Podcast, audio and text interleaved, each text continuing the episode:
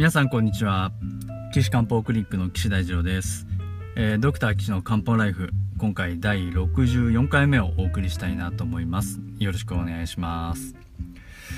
えー、前回は腰が痛い、えー、肩が痛いという方のですね、お悩み相談の、まあ、現代学的なお話を、まあ、させていただいたわけなんですが、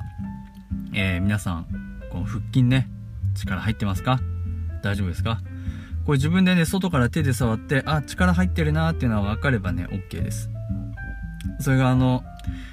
たる、あ、力入ってないなとかっていうのをね、あの、よく確認できると、まあいいんですけれども、僕は、あの、本当はあの、まあ一応お医者さんなんで、あの、お医者さんが健康じゃないとダメだと思ってて、で、健康な人ってどういうことかなっていううちの一つに、まあ、あの、体型っていうのは非常に重要なのかなと思ってます。で、やっぱり、あの、今、生活習慣病とか言って、一生懸命こう、痩せなさい、痩せなさいって言うじゃないですか。で、それをね、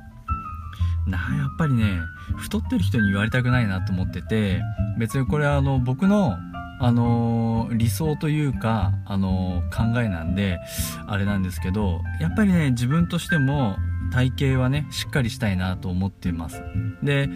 街中でね、こうあのー、すっごいもうなんかあの、バランスボールが入ってるみたいなお腹の人いっぱいいますよね、最近。いやーもうほんとびっくりするんですけど、あれにはね、自分ではちょっと近づいちゃいけないなと。あの自分で自分を戒めながらですね生活してるわけなんですがでもねああいう方みんな病気になっちゃうんでねあのちょっとあの自分でも病気にならないように気をつけて生活している次第でありますが皆さんいかがでしょう大丈夫ですかね？はい。ということでえっ、と前回の方はですねまあ腰が痛いのとあと右肩が痛いっていう話ですよね。あまあ右肩あの40肩フローズンショルダーなんて言われたりそうですけどもあのー、やっぱりあのー、西洋医学だと一応そのどこの腱はどこに付着してるとかどこにこんな筋肉がくっついてますとかっていうことは一応分かっててで痛みが出るイコールそこそこですっていう風に考えるわけなんですけどあのー、西洋医学の場合はねそういう筋肉の解剖で一生懸命やったんですが中医学の場合はやっぱりあの経絡でね考えてたんで肩が痛いって言っても肩にはえー、っと背景もあるし膀胱系もあるし三焦系もあるし小腸系もあるんでそれらの経絡のどこが原因になってんのかなってっていうのを西洋医学のそういう筋肉の解剖とは違った側面から観察することによって治療することができるんですね。なので、あの、そういう、あの、痛みと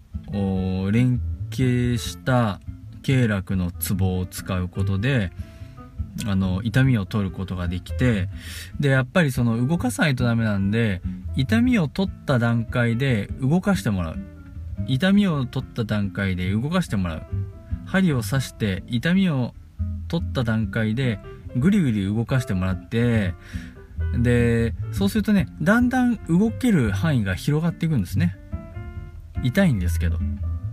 なのでそこは針で痛みを取ってあげながらあのどんどんどんどんどんどんどんどんやっていくとあの肩もどんどんどんどんどんどんどんどん可動域が広がるのでこれはねあの、針治療をやってもね僕すごいいいんじゃないかなと思ってますからもしご希望の方はですね私のところに来ていただいてもいいですしそんな遠いよっていう人はあのお近くのね僕の信用できる先生をご紹介しますのでご連絡ください。肩痛いとね服も脱げないし高いところのものも取れないし髪の毛も溶かせないしね結構大変なんですよね。はい。ということで、まあ、前回の方、まあ、肩のこともまあありますけど、腰のことも含めてですね、どうやって漢方と鍼灸治療しようかなと思ったら、肩はそういった感じで局所の治療した方がいいのかもしれません。それで、じゃあ、西洋医学的な話は前回やったので、中医学的にはね、他にどんな症状があるかと言いますと、えー、耳がじじ耳鳴りがするんですって。だからじじだから、あの多分みお低い音ですね低い音っていうのは巨匠の耳鳴りですね。巨匠の耳鳴りっていうことは耳は人と通じてますからまあ人居がありそうかな。ひょっとするとね。とか思いながらここで話を聞いて見ていきます。であとはですね右耳の奥の方が針を刺したように痛くなることがあるということですね。いやーこれも西洋医学の先生聞いたらも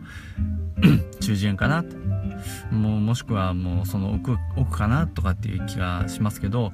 まあそんなこと関係なくですね耳の奥っていうだけで、まあ、針を刺したような痛みっていうのがめちゃくちゃヒントですね。あの痛みの出る原因のうちはいくつかあって通りが悪くなると痛みが出ますよね。あ普通即痛ですから。で気が通らなくなるのか血が通血が通らなくなるのかですね。で血が通らなくなると刺すような痛みが出るのは特徴なんでまあこれは多分ね血の流れが悪いんじゃないかな腎虚があるかななんていうのはねこうヒントに見えてきますよね。ここ来るとね。わかります？皆さん。大丈夫ですか？であとこれ便秘症でアローゼン飲んでましたからこの人便秘があるわけですね。はい。どんな便かっていうのはねほんと知りたいんですよね。出るときはベタベタビチャビチャっていう感じなのかコロコロンコロンっていうのが出るのかこれでもだいぶヒントになるんですけどちょっと書いてないのでねえー、わかんないんですがあのこのアローゼン飲まないとお腹が張っちゃってえー、痛くなるそうです。お腹が張って痛いというのはね木の通りが悪いサインですよね。であとは、えー、昔は冷え性だったんだけれども、えー、暑いのが今は苦手と。あらららら。冷え性だったのが暑いのが苦手になっちゃったんですね。暑くてほてってほてってしょうがないっていう感じですかね。で暑くなると上半身が汗でびしょびしょになると。夏は寝汗をかく。で夜中トイレに1回行きますと。まあなんかちょっと腎ですね多分ね。暑いのは苦手暑くなっちゃったっていうことは陰虚になって今日虚熱が出て暑いんかな？ってなると話が通じて耳の GG とかねな出てきますよね。えー、その他ただ食欲低今から申し上げるのはない症状ですが食欲低下下痢頭痛腹痛不眠あとは寒がりはないんですしあとほてりね手足のほてりもないそうですね。腎陰虚になってがっつり減ってくるとやっぱ五心半熱って言って手足が夜になるとほてってね布団の中で暑いね。えっ、ー、と布団の外に出してスースーすると気持ちいいとかっていうのが、まあ、あの腎陰虚の時の五心半熱のサインなんですけどあんなそこまでは言ってないんですかね。でも暑くなると上半身汗びしょびしょになるっていうとそうすると巨匠だけではなくて実証のこともあるのかなっていう気もしますね。うん。そうするとやっぱり血の巡りが悪くて熱がってしまうっていうのもありそうですね。はい。で多分この腰の痛みも痛みのとあの性質としてあのもうたまらなくもうズキンって痛くて痛む場所は多分固定してんだと思うんですよね。固定痛でズキンズキンってなるとやっぱり血の流れが悪いですね。でこの筋肉とかあの腱膜があ障害を受けた時はそこで出血しますよね。出血してその血の滞りができちゃうんです。それも僕ら血の巡りが悪いお血っていう状態って呼んでるので、まあ、多分この方はおけつの治療をしながら木を下ろしてあげてっていうのが一つ治療方針になると思います。ね、そうするとあの薬飲むといいんですけどでそれプラス多分腎が拒してるんですねでで夜中トイレもあるしこう汗出ちゃうとかっていうのもあると思うのであのー、こう腎の腎陰を補うような治療をしてあげるのも必要そうですね。であと他はこの暑くなると上半身で汗がびしょびしょになっちゃうというのは木が上に上がっちゃって暑さを感じるっていうこともあると思うのでちょっと鎮汗速風薬を加えてあげるとより一層こう全身の症状がね良くなるんじゃないかなこの腰がたまらなく痛くなるっていうのが出にくくなるんじゃないかなと思います。でプラスですねやっぱり肩は針した方がよあまあ針するんだったらね腰の方も狙ってやったらいいと思うんですけどまああの肩の方は多分おけつを治療していくと良くなってくる可能性あるんですがやっぱり局所的な治療もした方がいいと思うので、まあ、そこも付け加えて針治療していくとより一層いいんじゃないかなと思います。いやー治療したいですねこの人ね。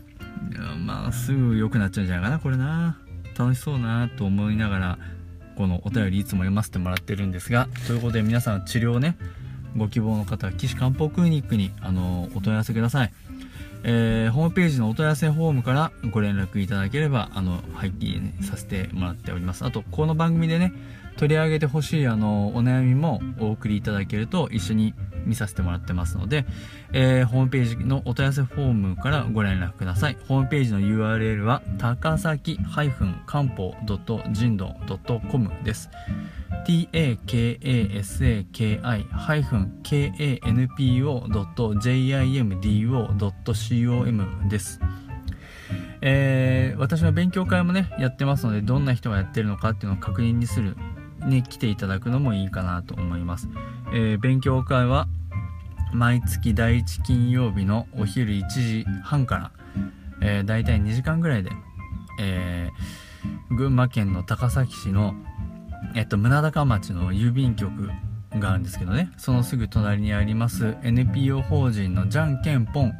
というところがまあありまして、そこの寄り合い所でやってますから、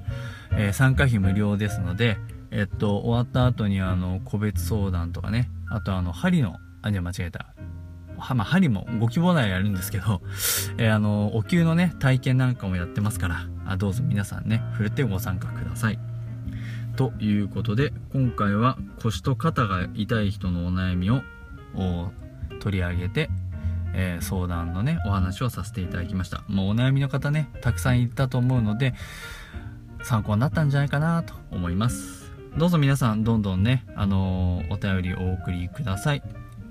それでは皆さんまた次回お会いしましょう。さよなら。